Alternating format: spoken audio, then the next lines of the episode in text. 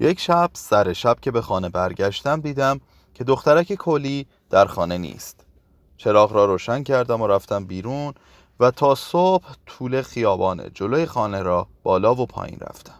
ولی اثری از او پیدا نشد. نه آن روز و نه روز بعدش و نه دیگر هیچ وقت. رفت که رفت. هر کجا را که می‌شد به دنبالش گشتم ولی بیفایده بود. دخترک ساده بچهوارم دست نخورده مثل تکه چوبی صاف پاکیزه همچون نفس روح القدس که از زندگی چیزی نمی‌خواست جز اینکه هیزم و الواری را که از خرابه ها صلیبوار بر پشت می‌کشید در بخاری بریزد.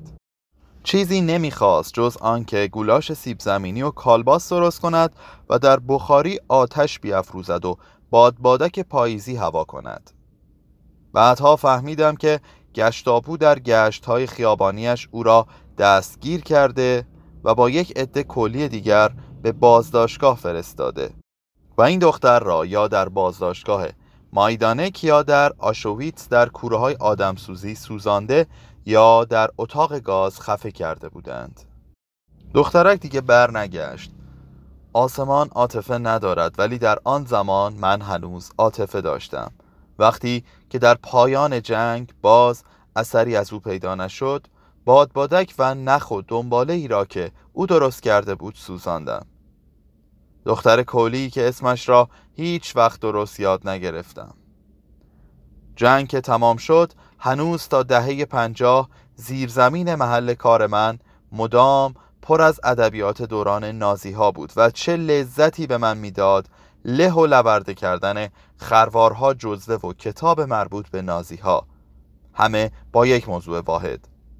صدها هزار صفحه با عکس جمعیت هلهله کننده زنها و مردها و بچه ها و ریش سفیدها کارگرها و دهقانان و سربازان و افسران اس اس.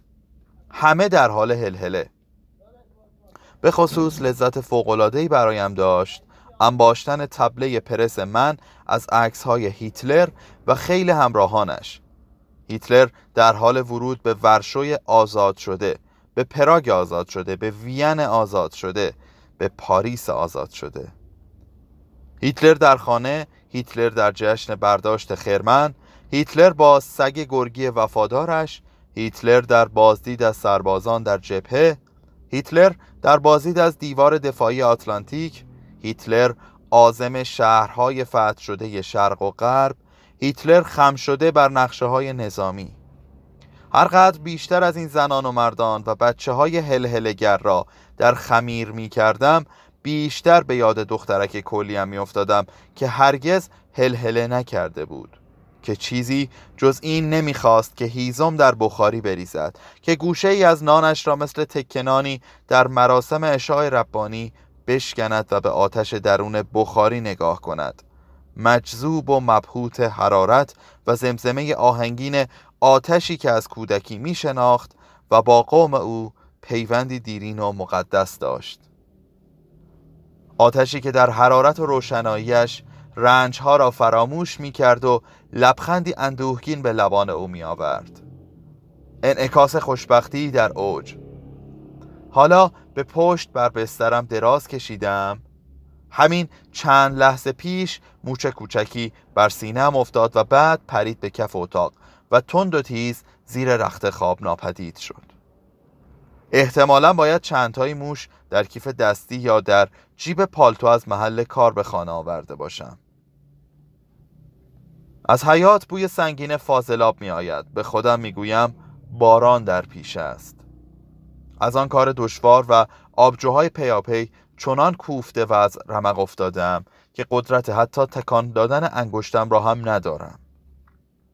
دو روز کار پیاپی برای روفتن و پاک کردن زیرزمین به قیمت از بین بردن صدها موجود کوچکی که از زندگی هیچ نمی‌خواهند جز آنکه کتاب کهنه را دندان بزنند و در سوراخ‌های کاغذ باطل زندگی کنند. بچه درست کنند و بچه هایشان را در لانه های دنج شیر بدهند موشهای کوچولوی توی خودشان جمع و گلوله شده مثل دخترک کولی من که شبهای سرد در کنارم گلوله می‌شد.